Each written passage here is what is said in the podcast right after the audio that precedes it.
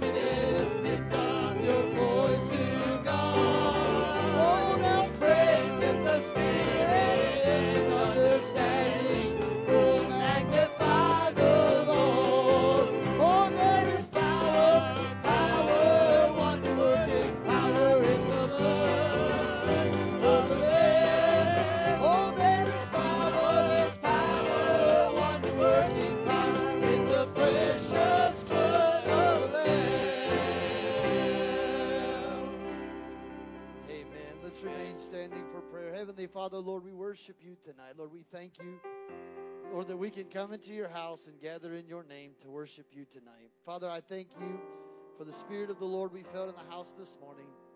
And God, I know you're no respecter of persons.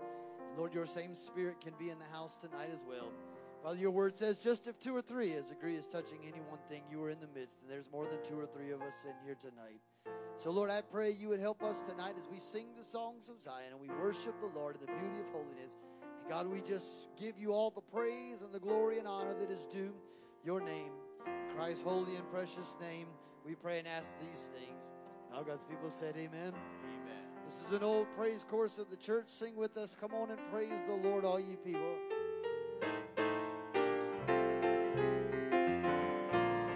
Well, come on and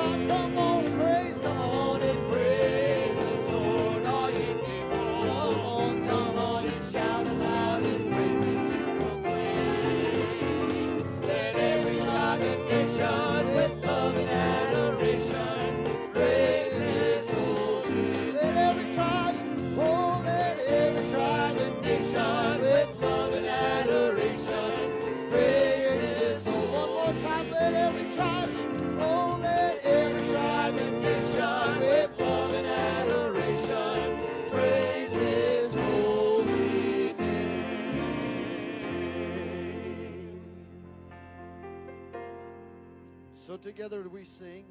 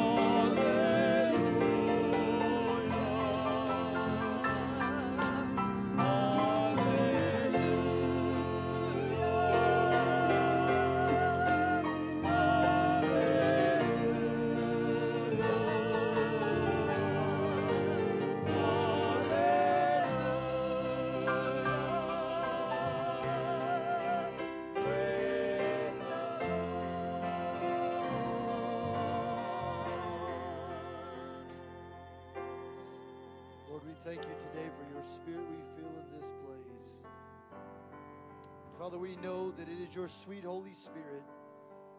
It's your sweet heavenly dove, Lord, that we are asking to stay with us this evening and minister to your people tonight.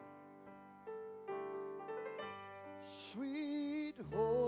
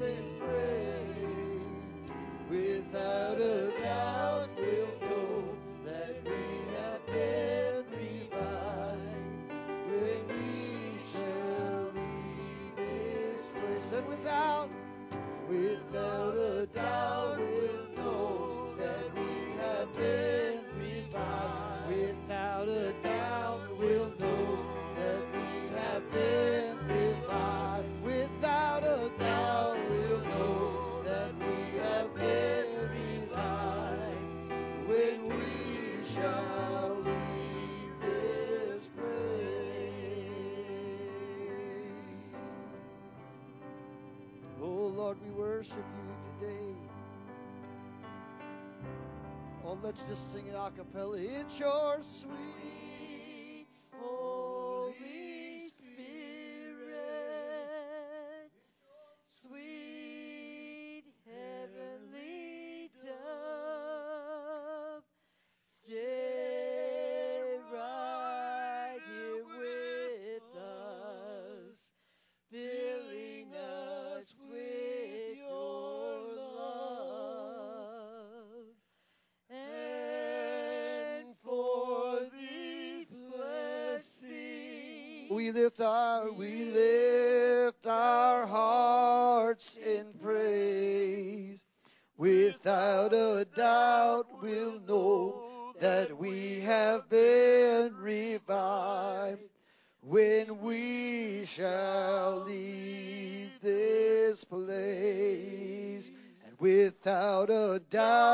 will know that we have been without, without a doubt, we'll know that we have without a doubt, without a doubt, we'll know that we have been revived when we shall leave this place.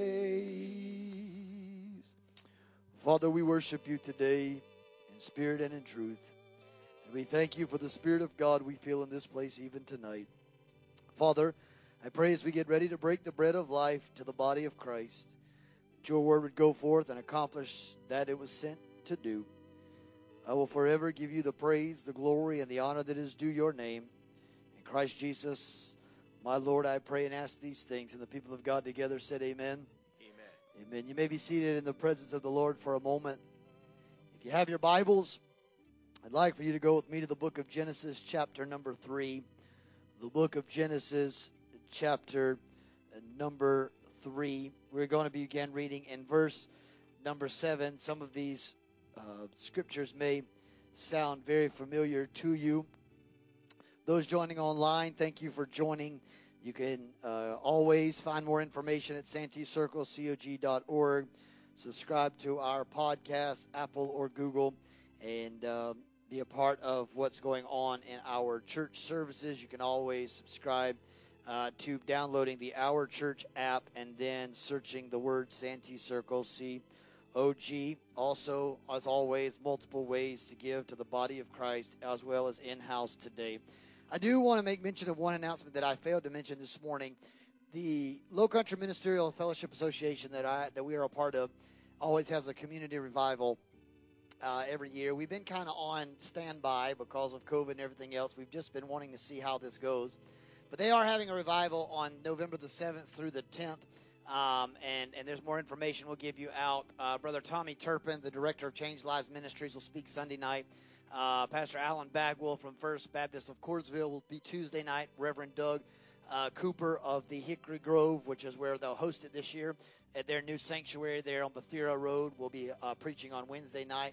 Uh, but they have asked me to fill the assignment on Monday night to preach in this revival, and I don't take that lightly. There are a lot of qualified, uh, more qualified men uh, that that my, in my humble opinion, that would be a better fit for this revival. People like Pastor Jack Todd at Mount Calvary, uh, Pastor Dale Mitchum at the Cordesville Pentecostal Holiness Church, Pastor Kyle Driggers at the Moncks Corner Pentecostal Holiness Church. I mean, there's a whole slew of people out there that that are that are um, gifted in terms of being called of God. But they did contact me at our last meeting and asked would I prayerfully consider filling the slot on Monday evening of that revival. A lot of times our band uh, goes over there and plays. This year they're doing things a little bit different with trying to keep everybody safe. They're just going to have like a house type band and just leads the worship every night, so you don't have multiple people on microphones and playing and touching and doing that and all that kind of stuff. But um, that being said, um, I would ask if you can come, any of it, that would be great. Uh, preferably Monday night would be great. uh, if you could come. Uh, the more information, you, it's uh, at 1778 Bethera Road in Bonneau. You can look it up. Hickory Grove Pentecostal Holiness Church. They have uh, directions to it. Seven o'clock on that Monday night. But if you can't make it, you can pray for me. Uh, you you may not be able to attend, but you can make sure that that the Lord's word goes forth. I don't need them to know anything about me. I don't really personally care if they know anything about me. In fact, I'm just trying to keep my head afloat at this place. I don't care what they know what they're doing at their place. I'm just trying to make sure we're we're still swimming and uh, along. So, um, but I am humbled and honored that they would ask uh, me to do that. And um, and like I said, I don't take that lightly. I'm going to have a captive audience from all walks of life, various churches, denominations uh, represented, from Baptist to Pentecostal Holiness to Church of God, you name it, they'll be there. But uh, but God's the same God. It really doesn't matter. As long as He gets the glory, I don't really care. And so pray for me uh, as well. They also are having a Thanksgiving meal that they're going to be providing for, for some of the folks in the community. They're asking each church to provide a pan of dressing and a cooked turkey to help kind of give that to be able to feed the, all the folks there for Thanksgiving that year. So if anybody is willing, you don't have to do it tonight. Just pray about it. If anybody's willing to make the pan of dressing, or if anybody's willing to cook the turkey, because if the pastor makes it, no one's going to want to eat it. I'm just going to let you know that right now because it probably won't be cooked and the turkey will be still frozen. I don't think you like frozen turkey. If I have to do turkey, I'm going to Walmart buying sliced turkey deli meat, and they're going to get that with loaf bread. And I'm like, turkey. And you didn't say what kind of turkey. You just said you wanted turkey. So uh, if anybody would be willing to uh, make the pan of dressing and or the turkey, please let me know. I will pay you. Uh, yes, ma'am. If you'll just see me after church, I will pay you. I will do whatever one you want to do. I will do whatever I have to do. I'll be glad to deliver it. Um, just, and I'll even make them think I cooked it if it's good enough. But uh, I'm just kidding. I'll tell them. Uh, but uh, we just want to be a support to the community and let them know that we're a team player. COVID's hit a lot of people hard. families, even in our own church. Um, and not only COVID, just life in general. Miss Brenda Burbage that plays our percussion on this side of the stage, and all the uh, different tambourines and all the other gadgets she has in her box over there. She's missing church so bad. But her husband is not doing good at all, uh, just with his health and getting around and mobility. But man, she says, I want to come to church so bad. And uh, so there's people that, man, life has just thrown them a curveball. And they're just, they're kind of down right now. But you know what? We can, as I said this morning, I read to you in part of the message this morning, but when people's anxiety is at an all time high, a good word sometimes will lift up their spirits. Just a good word. And, uh, and so we're going to be trying to do some things and even impact some of the folks that's been hit hard in our church uh, with some meals and things like that. But you know what? The Bible said if you lend, if you give your brother a coat, if you give him a drink of water, if you give him a morsel of bread, it's like you did it to me. You don't even have to know the person you gave the turkey and dressing to. We're giving it to Jesus. And whoever gets fed, God bless them. Let them be ministered. But they can know Jesus loves them. They don't have to know it came from our church. They just need to know somebody loved them. Because it's all about Jesus. It's not about us. It's about Jesus. And so, uh, please be praying for me. Uh, if you can make it, great. And uh, if the sermon is great, tell them I'm your pastor. If it's not, tell them you don't go to my church. I don't care. It really doesn't matter uh, at that point. Um, but if you like somebody else that's preaching better, don't tell me. Just don't tell me. Just text them on a private number and let them know they did a good job, but don't tell me, okay? I'm just kidding. But uh, don't forget, Fall Fest is coming up. We had our meeting this morning. A lot of people are excited. We're going to have a good time in the Lord. For your kids, it's hard to believe November is here, y'all. Here. I'm stressed. I don't even know what I'm buying people for Christmas yet, and the shelves are already bare. I don't even know what I'm going to do. Um, some people might be getting gift cards to places that don't have anything. be like, yeah, it's a $50 Walmart gift card. Good luck. you ain't going to get nothing. Ain't nothing there. But good luck. It'll save both of us. Uh, yeah. All right. So if you get a gift card from me, you just you might want to check the balance. Uh, anyway, uh, no, November is here, y'all. It's uh, we're going to be starting our new sermon series, The Table, and um, talking about how the Lord always prepares provisions for us when we need it. I thought that this series was more no more fitting than it is right now. Whatever we have need of, the Lord will provide. The Bible said He is Jehovah Jireh, the Lord our provider. He said, if you need manna, I'm manna. If you need bread, I'm bread. If you need the meat of God's word, whatever, I'm Yahweh. Whatever you need, I am that. And so, just like Grandmama always has all the spreadings, you name it, you, she's got it on the table at Thanksgiving. Well, that's how the Lord wants to be for His children. He wants to spread a buffet of blessings and, and, and a buffet of miracles to his, to His children and say, whatever you have need of, just come sit at my table and get whatever you need. If you need a healing, if you need a miracle, if you just need to be blessed, or if you just want to come and sit and just be thankful, just come sit at the table and get whatever you have need of. And so we're going to be talking about that in the month of November. But I'm so, it's, it's scary that next Sunday is, is October 31st. That means on Monday is going to be November the 1st, and it just seems like I I just feel like I just got got good into the year. It seems like things are. We just did Easter not too long ago, and navigated Vacation Bible School not too long ago, and now here we are trying to see what kind of turkey and dressing people are going to have. Uh, if I mean, let me make this public service announcement. If you decide to have a big Thanksgiving dinner, and if your family decides they don't like your food, and if you're concerned that you're going to have to feed it to somebody, I do take leftovers. I do. Um, don't give it to the dog until you call the big dog first. Call me first, okay? Uh, don't give Fido good groceries before I know if he has any groceries to eat. Um, uh, the pastor's specialty for Thanksgiving is well before Brianna, his family had Thanksgiving and I went with them was Cracker Barrel. You can't go wrong, church. You get your turkey and dresses, and I don't even have to wash the dishes. God is good. That's the way to go.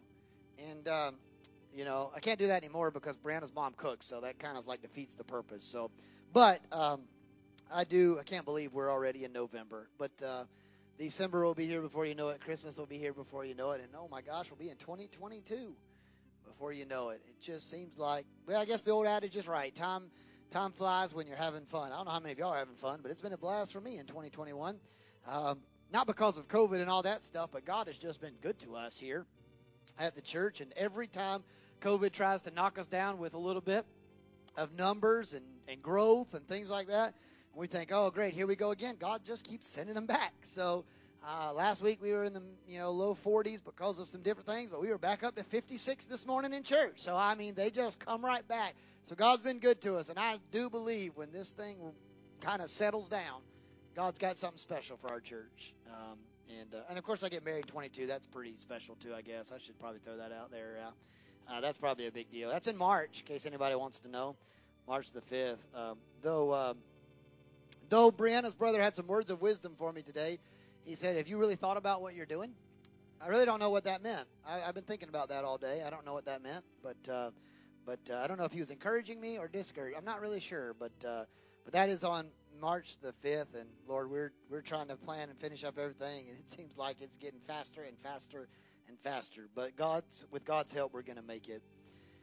I want to kind of uh, piggyback off of the series we've been on on um, the scare tactics, the fear, and I want to talk tonight a little bit about a different perspective, if you will, of fear and of faith. So if you have Genesis chapter 3 and verse 7, if you'll stand for the reading of God's word, I'll read quickly, and then you'll be able to uh, sit for a moment. Genesis chapter 3, verse 7 and 10 through 10. You know this passage very well.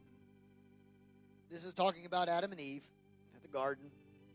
After Eve had taken partaken of the fruit from the tree she was not supposed to have, and then she gave it to Adam, and Adam likewise partook of the fruit. The Bible says this Then after that, the eyes of both of them were opened, and they knew they were naked. You know, I've thought about that. You know, I know that they were living in this perfect garden and they were living at that.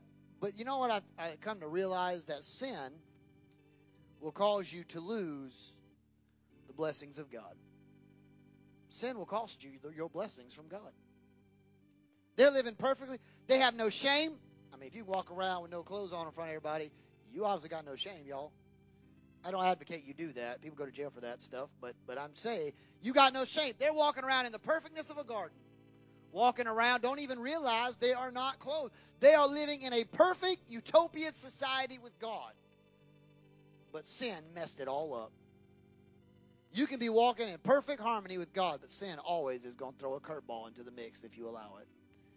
They realized that they were naked and they sewed fig leaves together and made themselves aprons. This is how we know something's not right. And they heard the voice of God walking in the garden in the cool of the day. And Adam said unto his wife, oh, excuse me, Adam and his wife hid themselves from the presence of the Lord amongst the trees of the garden. It is a bad gesture to when you hear the voice of God, you try to hide from him. Huh. You'll see why in just a minute. And the Lord called out to Adam, and he said unto him, Where are you? You better answer God when he calls your name. He said, Where are you? Adam said, I heard thy voice in the garden. I was afraid because I was naked. I hid myself. Now, if you go on, we're not going to read. But if you go on, God eventually asks Adam, Who told you you were naked? Who told you that? And then the judgments come from the serpent to the woman. Now, I want you to look at 1 John chapter 4. And we have known and believed the love that God hath to us. For God is love. And he that dwelleth in love dwelleth in God, and God in him. Herein our love made perfect, that we may have boldness in the day of judgment, because as he is, so are we in the world. Look at this verse. There is no fear, none, no fear in love. But perfect love will cast out all fear, because fear hath torment. He that feareth is not made perfect in love. We love him because he first loved us. We sing around here, oh, how I love Jesus, because he first loved me. But here's the point there is no fear in love, for perfect love, God's love, will cast out all fear. For the next few moments, I want to preach on this subject title You can run, but you can't hide. You can run, but you can't hide. I'm going to ask Brother Randy if he would pray over the reading of God's Word tonight in the presence of the body of Christ. Brother Randy.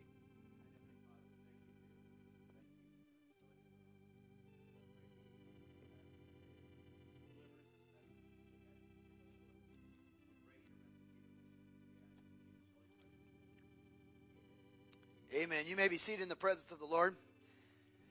I did check my batteries before tonight. We're good tonight, so we shouldn't go offline. My heart won't time out tonight, so we're good.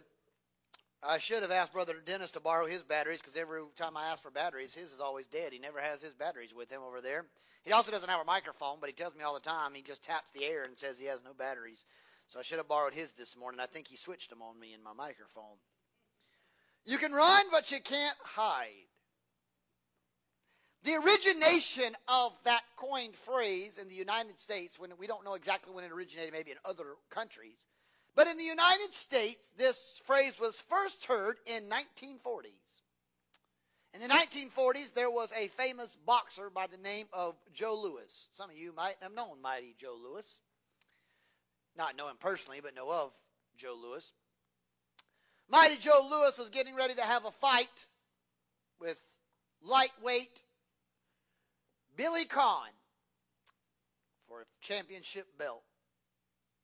And the night to it, Billy was making his little statements and jabbing his little, you know, mouth, whatever. And Joe Louis said this because Billy was one of those fighters that would bob and weave and he would try to not get hit and he'd just keep surviving rounds. He really didn't knock anybody ever out, but he just kind of would not get hit. And Joe Louis said to old Billy Conn, before the fight the next night, he said to him, "You can run." Talking about you can bob and weave, you can do whatever you want to in that ring. You can act like you go, you know, not, you can run, but boy, you can't hide. What he was saying is, you can bob and weave, but eventually I'm gonna put you in a corner and I'm gonna beat your bloody brains out. That's what he was telling him in a nice way. And can I tell you, that's how the devil is sometimes. He wants to knock you in the side of a corner. That's why the guy there's got boxing gloves on and a suit Somebody told me that day, they said, Pastor, did you take a picture of yourself and put it on the screen? I said, no, but it's kind of creepy. Uh, that's my doppelganger up there. But this guy is wearing boxing gloves because that's what the devil does. The devil wants to back you in a corner and then he wants to beat the living mess out of you when he gets his chance. He wants to gut punch you, head punch you. He wants to hit you in the side, hit you in the back. I'm going to tell you right now, they ain't nothing. Well, I don't say nothing. There's very few things that are more painful than getting hit in the kidney punch. Oh my gosh. I don't care. You can have a midget walk up behind you and hit you there, and it will hurt just as bad as if you have a 500 pound man hit you in the back of your kidney. I'm gonna tell you right now. I've walked around. I've had little kids just come up and be like, "Hey, coach, pow!" And I'm like, "Oh Jesus, take the wheel." It hurts, but that's how the devil works. He sucker punches us. He likes to hit us low. He likes to hit us in the side and jab us. He likes to hit us in the head because, as Muhammad Ali came to know and learn very uh, unfortunately, you can take you can be the baddest, meanest dude in the ring, and you can you can be the greatest fighter of all times, fly like a butterfly and sting like a bee.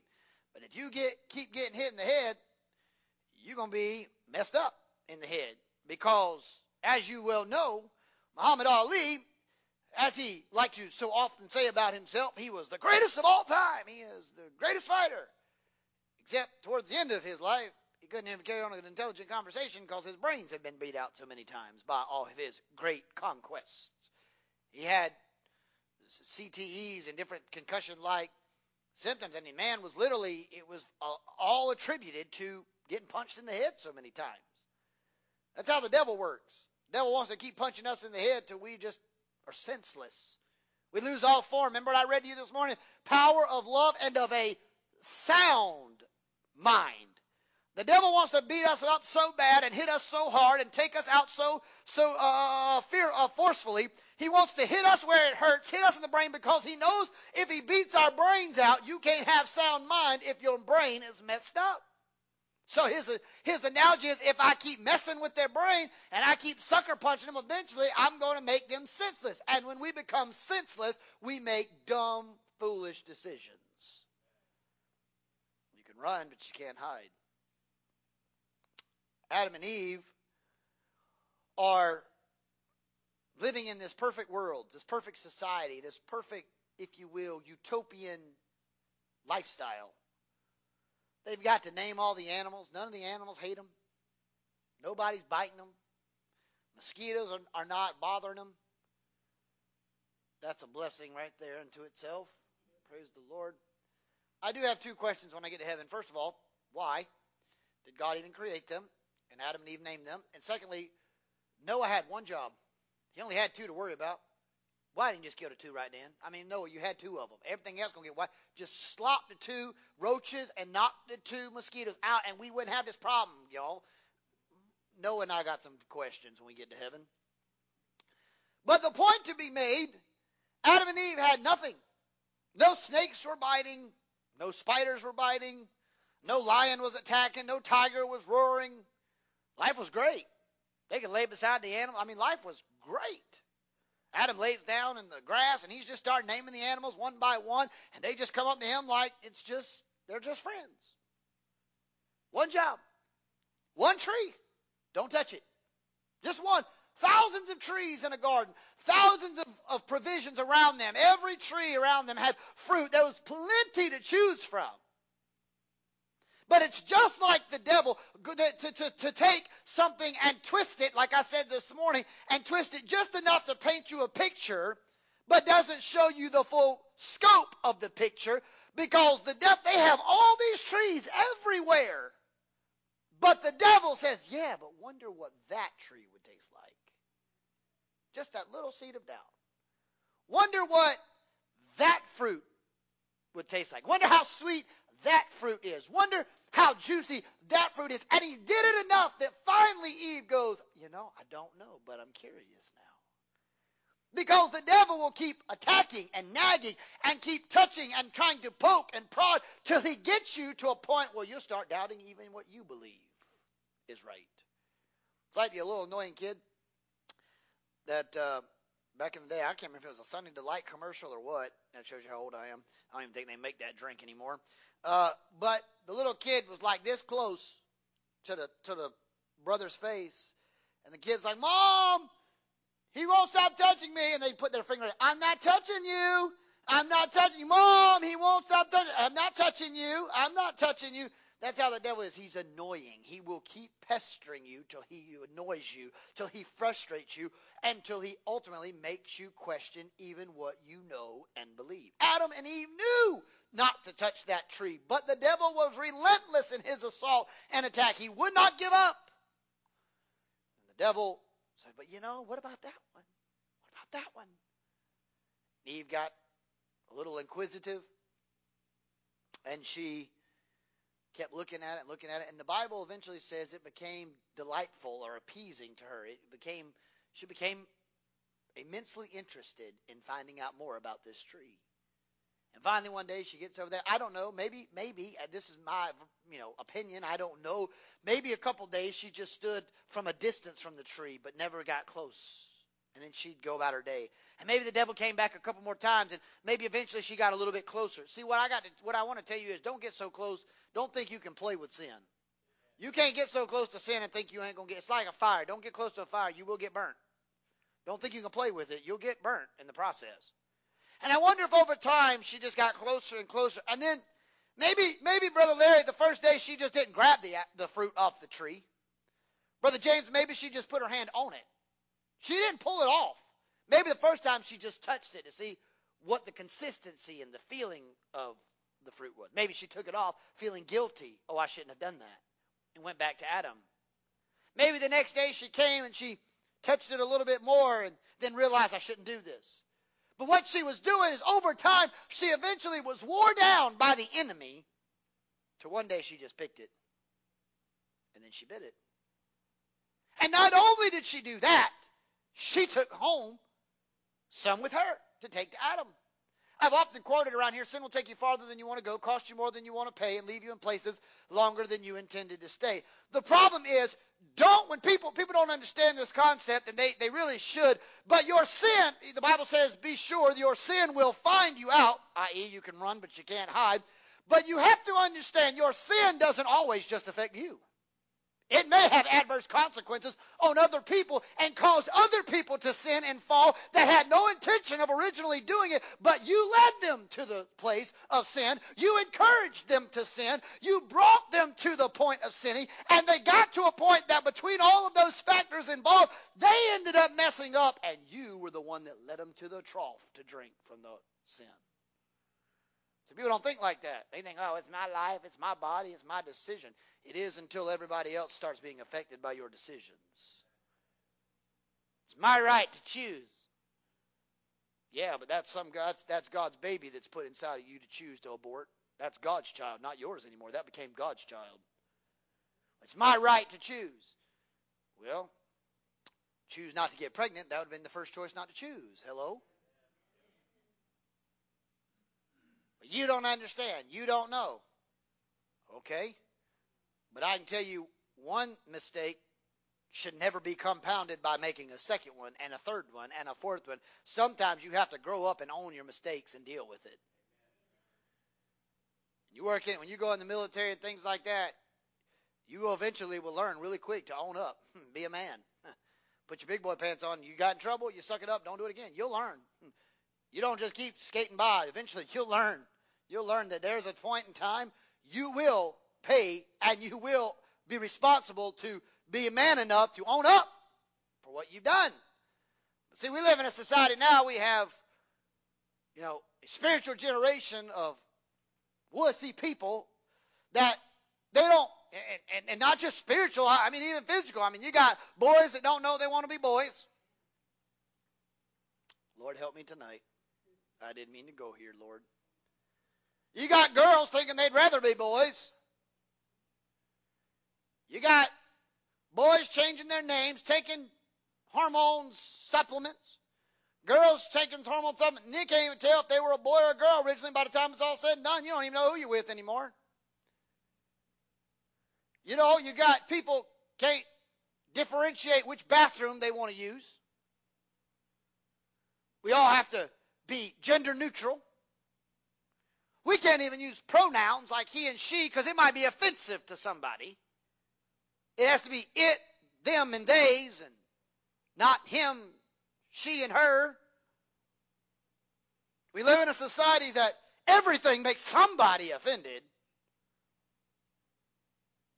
the Bible actually said, Jesus said, I didn't come to bring peace, I came to bring a sword. I'm going to have to take care of some things while I'm down here. See, sin and the plague of sin and the effects of sin not only have consequences on you, but they can have adverse consequences on other people around you. Satan offers Eve that choice, she takes it. She doesn't only sin herself, she brings other people with her to sin with her. Brings down Adam. Adam and Eve go home that night. They go to bed, whatever. The next day, they get up, they do their events. They realize after eating the, the fruit that day, the Bible says their eyes were opened and they realized something felt uncomfortable. They felt ashamed. They felt exposed. They felt like something was wrong and they had the cognitive functioning to realize something's not right and so they made themselves clothes out of leaves. God comes down asked, Where are they? The Bible said they were hiding. They ran from God. I'm going to tell you no matter what mistakes you make, no matter what you do, you might can hide it from the preacher. You might can hide it from your own family, your spouse, your children. You may can hide it from the boss. You may can hide it from everybody else, but I can promise you there is one person who will never be caught by surprise. You cannot hide it from God. Now, you may not tell anybody. Nobody may ever know. I've had people come up my office and say, Pastor, I've never told anybody, and they confess to something they did 20 years prior. You know, that they had an abortion right out of high school with their high school boyfriend or this, and they never told anybody. Nobody knew about it. I'm tell you something. Yet it did. God knew. God knew. My mama doesn't know. My daddy doesn't know. Nobody knows. Jesus knows. Jesus knows all about it. He knew it when it happened. He knows it all. He sees it all. I'm reminded of the story of Jonah. I have often quoted it, and I'm not going to, for time's sake, rehash it. Jonah thought, you know what, I ain't doing this. I'm leaving. He tried to run, tried to get away from God. You see how well that worked out for Jonah. Anybody want to take that life? Oh, God says, gives me a word from the Lord. I'm like, no, I'm good. I'm gonna go on and get on, go on a boat to the Caribbean. Go ahead. Go ahead and go down to Charleston next weekend and hop on that little Carnival cruise ship going down to the Caribbean. When you see the killer whales coming about, you better hope to of the Lord they got some good life preservers, because I'm telling you right now, you go down, Shamu gonna come by and take you with him. Go ahead and run from God. Jonah proved it. That's Meals on Wheels, literally. I mean, he just swam right on by, like just just ate it right there. Why? Because Jonah was running. He was trying to hide from God. He didn't want to go to Nineveh. He didn't want to do what God called him to do. Look where that got him. Then he still had to go do it anyway, and he didn't even get to take a shower before he did it. That's gross. I don't even like to go out in public without my hair fixed, much less not be able to take a shower, smell like fish guts. That's nasty. I'd have been, if I was there, I'd have repented too just to get him to leave the city. I said, I'll repent anything. I'll confess the sins I didn't even do if you'll get away from me. I'll give you an example. This past Friday night, I had the opportunity to go to one of my former students where I served as the youth pastor slash associate pastor at Columbia Road in Orangeburg and also served um, as his basketball coach. He's now at a different school, but uh, he was playing at Northwoods Academy on Friday night, a football game, Orangeburg Prep Preparatory School. And Brianna's cousin uh, actually plays on Northwoods, and so we decided we'd go to the game. I could kill two birds with one stone. I could see Riley play, and I could also see Mikey from Columbia Road play. And so we go. After the game, it's his senior year. This was the last game of the year, so of course all the parents that, you know, were were uh, you know taking pictures and all that kind of stuff, documenting, you know, making a momentous a memento of uh, of the event. Mikey's like, I want to take a picture with you, Pastor Jonathan. I was like, they called me PJ back up there. PJ, I want to take a picture with you. And uh, I said, oh, okay. And I got the closer I got to him, the worse he smelled. Them nasty. I I don't think that man ever washed his football pads this whole day in his life. I'm telling you right now, I have. I think I could have took a skunk and sprayed it and smelled better than what he smelled like when he came off that field. And of course, we couldn't just stand here. He was like, "No, I'm gonna put my arm around you. Put your arm around me, man. Let's be close." I'm like, "You touch me, I'll kill you." I mean, my shirt, my shirt ain't an expensive shirt. It came from Walmart, but I may not ever get this smell out of this shirt. I like this shirt. I don't want it to smell like this when I leave. I lost because he's about six four and he just, Bow! and I was like, it's horrible. That's what it would have been like Jonah going into Nineveh. It was so bad. Y'all think I'm crazy. It was so bad. We got to the car. Brett asked me what I was doing. I'm not kidding y'all. I poured hand sanitizer in my hand and I washed my shirt in the car. I'm not kidding y'all. I, I mean, I smelled like pump, pump, pumpkin spice latte hand sanitizer. I was all over. I was like, I can't even drive home smelling like this. This is disgusting. Don't let her fool you. She put some on too because she could smell it. Don't let her be spiritual. But the point to be made is the Bible is full of examples. People tried to run from God, but it didn't end well. It didn't go well. So a couple things I want to bring to your attention. Number one, I want to bring to you the scope of fear. I want you to understand what fear is. The Bible says, I read it to you out of uh, uh, 1 John, that fear is has an element of torment. Fear will torment you. I read it to you. Let me uh, go back there to um, verse. Let's see here. I want to make sure that I don't misquote it here uh, for you. Uh, let's see here. I want to make sure that uh, verse number 18, I believe. There is no fear in love. Perfect love casts off fear, for fear has torment. What that tells me is fear is relentless. It will torment me in my sleep. It will torment me in my mind. It will torment me in my family. It will torment me in my job. Fear is relentless. It never gives up. I'll be laying in bed at night. I'll be pulling the covers over my head because it's relentless. It's like the little kid who's afraid of the dark. You can go up there and turn all the lights on, open the closet doors, let them check under the bed. But as soon as you flip the lights on, they're back under the covers, completely covered. Why? Because fear will torment them. It torments, but it ain't just kids. Spiritually, it's the same way. The devil will torment us to no end in sight. Fear has bondage. You know that? Fear will put you in bondage. For you were not received the spirit of bondage again to fear. Paul tells the church at Rome, you weren't designed to be bonded, live in bondage to fear. You weren't designed to be chained to fear. That's not what God called you to do. You've not received the spirit of bondage again to fear, but you have received the spirit of adoption, whereby we can cry out, Abba, Father, or some translations, Daddy, or spiritual Father.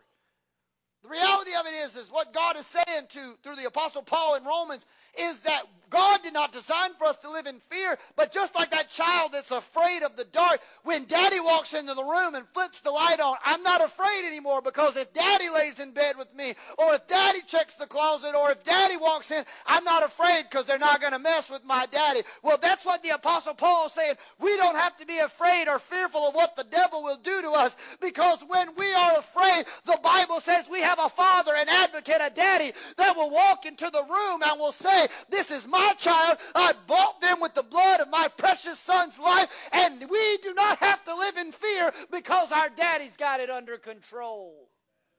He's got it under control. Isaiah says it like this. He was wounded for our transgression, bruised for our iniquity. The chastisement of our peace was upon him, and by his stripes we were healed.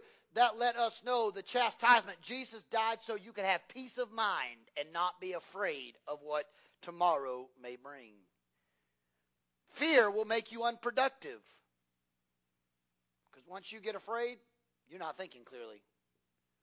Fear will cripple your testimony. I've already read it to you this morning. For God has not given us the spirit of fear, but of power, love, and a sound mind. But the clincher is the next verse. Be not thou therefore ashamed of your testimony of our Lord, nor of me his prisoner, but be thou a partaker of the afflictions of the gospel according to the power of God. Well, the Apostle Paul is saying, God did not give you a spirit of fear, but of power of love and a sound mind, and don't you be ashamed of it either. You don't let the world think any different about you. Don't let fear ruin your testimony of how good your God is. Do you know that fear, fear can send you to eternal destruction, to eternal damnation? You say, Pastor, you're saying fear is a sin? No, I'm saying that fear will lead you to eternal damnation because fear of the unknown, fear of trust, fear of faith, whatever, anything operating outside of faith will cause you to miss heaven. How do you know? Because the Bible, let us see, let me get back uh, to verse, sorry, verse this one. Verse, uh, Revelation 21, verse 8. But the fearful, can't get much point blank than that, church. The fearful, the unbelieving, and the abominable, the murderers, the whoremongers, the sorcerers, the idolaters, the liars, shall all have their part in the lake which burneth with fire and brimstone, which is the second death. But notice the first line. Not the unbelieving abominable, the fearful will find themselves there because they're afraid to trust God. And when you're afraid to put your trust in God, the devil will make sure you never see God's face face to face. He'll ensure of that.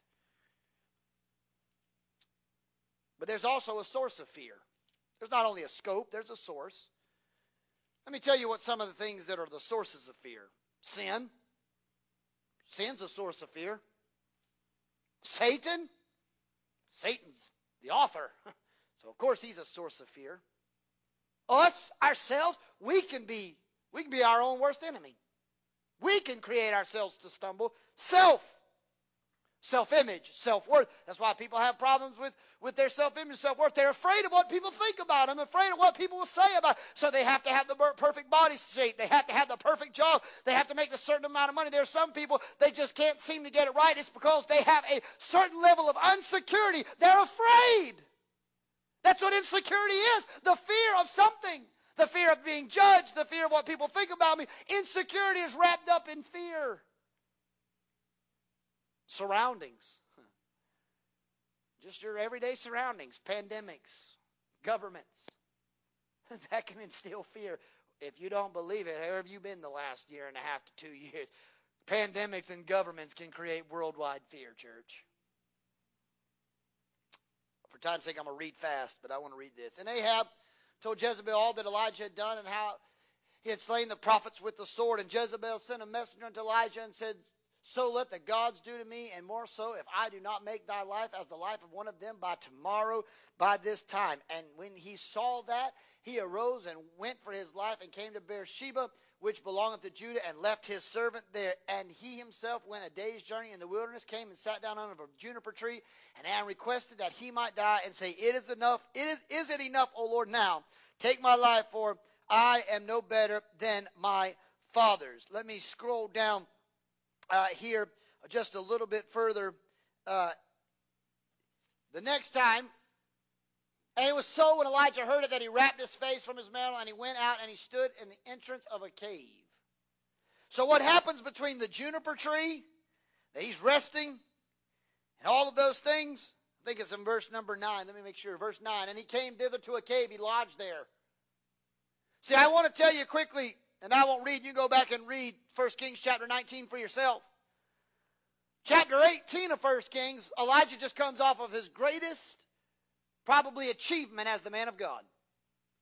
He has stood on a mountainside in a place called Mount Carmel with 450 prophets of Baal, and he has literally embarrassed them by calling fire down from heaven to consume a saturated sacrifice that should never have burned, but it was so hot it burned the, the wood, burned the sacrifice, and scorched the rocks. It was so hot. He embarrassed them. Then the men of faith, the men of Israel had enough faith to chase them down, destroy all the prophets of Baal. When Ahab went home and told his wife Jezebel, because she wore the pants in the family, and told her, Oh, you don't know, I just got my, my behind handed to me by the man of God and all this stuff. And she said, I'll kill him.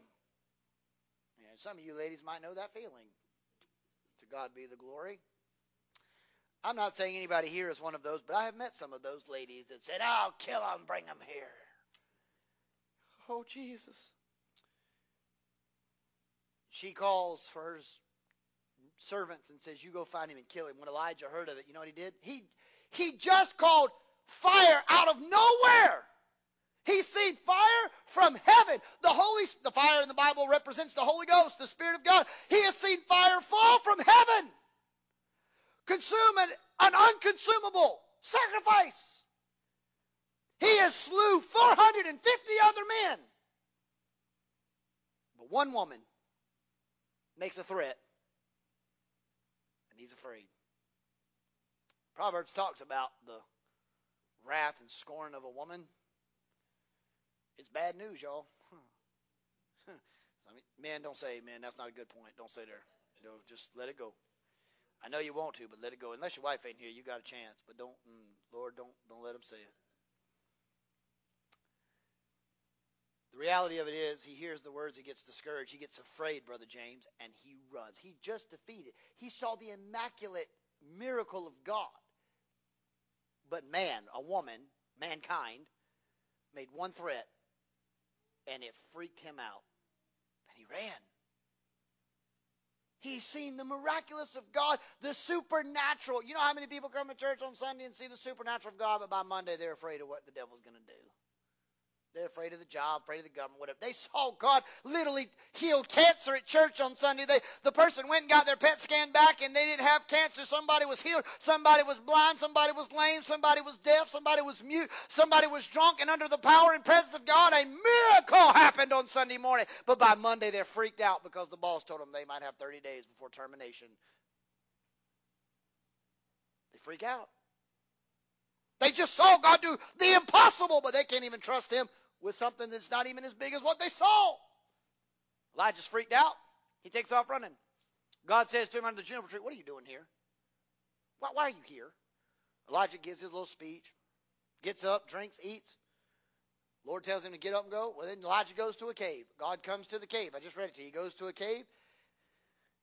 Of the Lord says, Elijah, what are you doing? What is wrong? What are you doing? Elijah's like, I ain't going. She gonna kill me? Uh-uh. Just kill me right here, Lord. Just take me out right here. I'm good. I'm fat and happy. Just kill me right here. I ain't got nobody. Just let me die right here. I'm not gonna ask how many of y'all ever just prayed Lord just take y'all out. Like, oh Lord, just kill me now. Jesus. But God wasn't finished with Elijah. He said, Get up. Let's go. Elijah in chapter 18 not only had seen fire, not only had he defeated 450 prophets of Baal, The man outran a chariot, y'all, of horses. That's pretty impressive when you can outrun horses. That joker said to Ahab, he said, Listen, buddy, I hear the sound of an abundance of rain.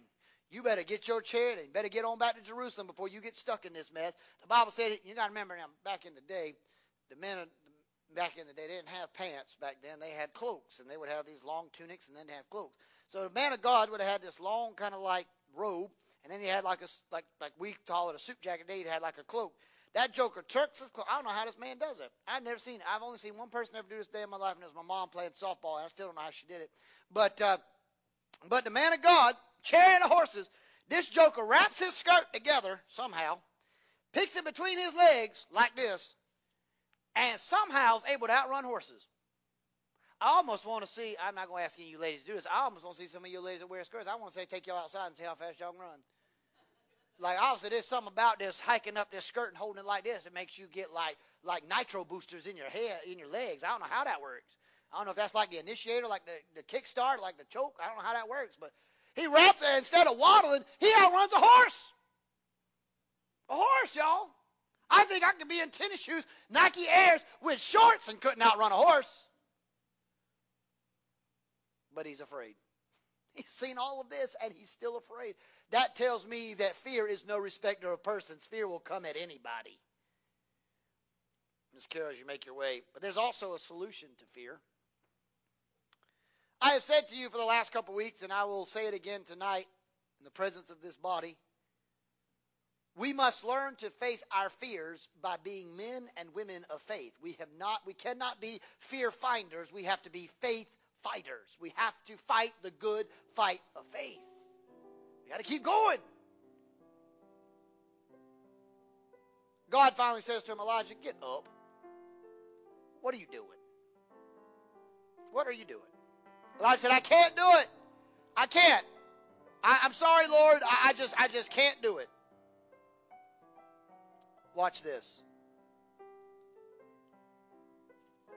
Came thither unto a cave, and he lodged there. And behold, the word of the Lord came to him and said unto him, What doest thou here, Elijah? What are you doing? And he said, I have been very zealous for the Lord thy God of Israel, and forsaken thy and have not forsaken thy covenant, thrown down thine altars, and slain the prophets with the sword. I am the only one left. Elijah said, God, I'm the only man in the whole nation that loves you now. Just let me die. God said, Go stand before the mountain of the Lord, and behold, the Lord passed by, and a great strong wind shook the mountains like an earthquake, broke it into pieces, the rocks before the Lord, but God was not in the wind. After the wind, an earthquake, but God was not in the earthquake. After the earthquake, a fire, God was not in the fire. And after the fire, a still small voice. And it was so when Elijah heard it that he wrapped his face, in mantle, went out, stood at the entrance of the cave, and behold, a voice came to him saying, What doest again? The same question. What are you doing? Here, Elijah, what's wrong with you? What are you doing? Now look what happens. Go return thy way into the wilderness Damascus, and when thou comes, anoint Hazael to be king over Syria, and Jehu the son of Nimshi shall be anointed king over Israel, and Elisha the son of Shaphat of Abel Meholah shall thou appoint to be the prophet in thy room. You know what he did? He took the fear that Elijah had and he said, All right, now that you're feeling a little bit better about yourself, now I got a job for you to do. Remember, Jonah, you better go to Nineveh, get the job done. Elijah, I got a mentor. You got a mentee, mentor. You got to be a mentor to a mentee. There's a guy out there plowing some oxen in a field. I need you to go find him. I need you to take your cloak off. I need you to put it around him and say it, Thus saith the Lord, you're the next man for the job, next man up. And you go and you train him and you help him to be the next prophet of Israel. And you got a job, Elijah. Get out of this cave. Quit hiding. Quit being a wuss. And get out of there. And let's go do what I called you to do. Elijah had to operate in faith. You see, we have some assurances in our lives. Number one, we got to have the faith to believe our position as children of God. I read it to you. When we don't have to have fear because when we are afraid, we have been given sonship via adoption to be able to cry out, Abba, Father. We are now children of the Most High God. We have no reason to fear. God's on our side. We have to have faith to be able to be pardoned of our sins. We have to have faith to realize that we have been given and granted authority over Satan. The Bible says that we have been given authority over the works of the enemy. In fact, Jesus said, All power has been given unto me. And then he goes on to say, and all the works that I did, even greater works you can do because of the Spirit of God that works in you. What Jesus is saying is, you are more than an overcomer. You're an overcomer by the blood of the Lamb, the word of your testimony. Greater is He that is in you than He that's in the world. The Bible constantly reminds us we will be winners if we just keep the faith. And we don't quit. And don't throw in the towel. So I just want to remind you ever so eloquently to the best of my ability you can run. You can run from the government. You can run from COVID. I know we got people that watch us online and they probably ain't going to like what I'm about to say. You can even run from going to church. That's what everybody here should have said. Amen. Because you're here and they're not. Amen. You can even run going to church. You can run from your spouse. You can leave your spouse. You can divorce them. You can tell them they're the sorriest excuse of a man or woman you ever been. You can run from them. You can throw in the towel with them too. You can run. You can run from your children. You can run from church attendance, church, whatever. You can run from your job. You can run from your responsibilities. You can run from being a man or woman and owning up to your responsibility. You can run all day long. But you can't hide from God. You can hide from me by not showing up on Sundays and Wednesdays. But God knows where you are when you're not here. I know I'm going to get in trouble. I'll go ahead and say it because I'm about to pray and be dismissed anyway. And I'm going to eat at Zaxby's because I'm hungry, so it won't really matter. I'll feel better afterwards. I don't know where I'm going, but it sounded good at the moment. But I can tell you one thing. You can hide from preachers, or you, you know, on Sundays and Wednesdays, and you can hide from jobs, and you can hide, you can hide all you want to. You can even hide your, sin. you can run and try your best to hide your sins from God. But I'm gonna tell you right now, you can run till you're slap dog tired, but you'll never outrun God. You'll never outrun God's grace. You'll never outrun His mercy. But you also will never outrun his judgment either if you have to be judged and be chastised by a parent. You know what parenting is all about? Correcting bad behavior when necessary. Sometimes God is a loving father, and sometimes he has to chastise the wayward child. Hello. Sometimes you could you you can never outrun God's grace and mercy and love. We're like, woo, thank you, Jesus. But you also ain't going to outrun his whippings either. Hello. Nobody likes a whooping. But every once in a while, God has to give them out. You can run, but you'll never hide. You'll never be able to hide from God.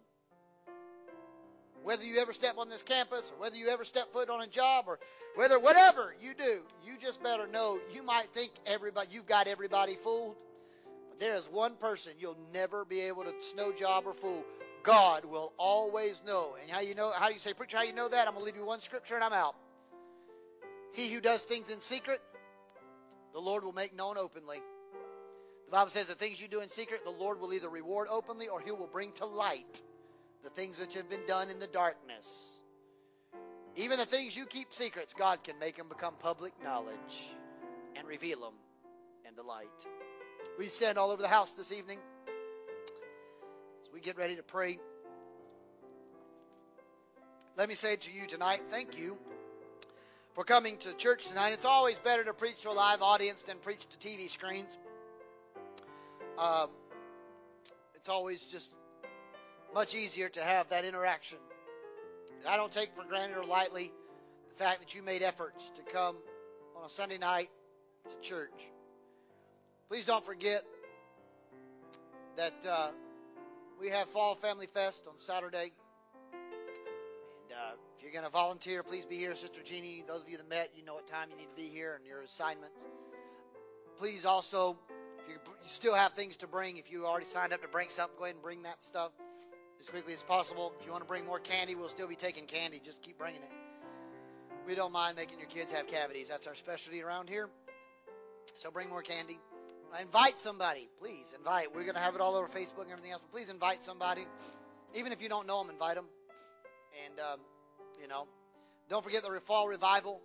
Be praying for me as I ask the Lord's direction on what should be the message of the hour, what I should preach to that captive audience. They're not all going to be people that come to our church every week. So I don't know what all goes on in their day to day lives and what goes on, but I need to hear from God that week so I can speak to someone's life that night. Not because I'm anything, but because I want God to be glorified in their life that night. So pray for me uh, with that as well. And come join us if you can any of those nights as well. Don't forget services next Sunday as well. Sunday school 10 a.m. Sunday morning at 11 a.m. We will have midweek Bible study this week at 7. We always have it. we got plenty of room. You don't worry. We got plenty of space. Nobody's got to worry about getting sick in here. We we've got plenty of seats on Wednesday night. So come join us for Bible study. and watch us online as well. But uh, it's been a privilege and an honor to be able to share the word of the Lord with you tonight. I'm going to just say this quickly over you, and then I'm going to have Brother Randy pray the benediction prayer. May the Lord bless you and keep you and make his face shine upon you and be gracious to you. The Lord turn his face towards you and give you a peace of God that surpasses all human understanding. And may the words of our mouths and meditations of our hearts be acceptable and pleasing in his sight our Lord, our rock, and our Redeemer. God bless you. I love you tonight. Brother Randy, would you pray our final prayer tonight?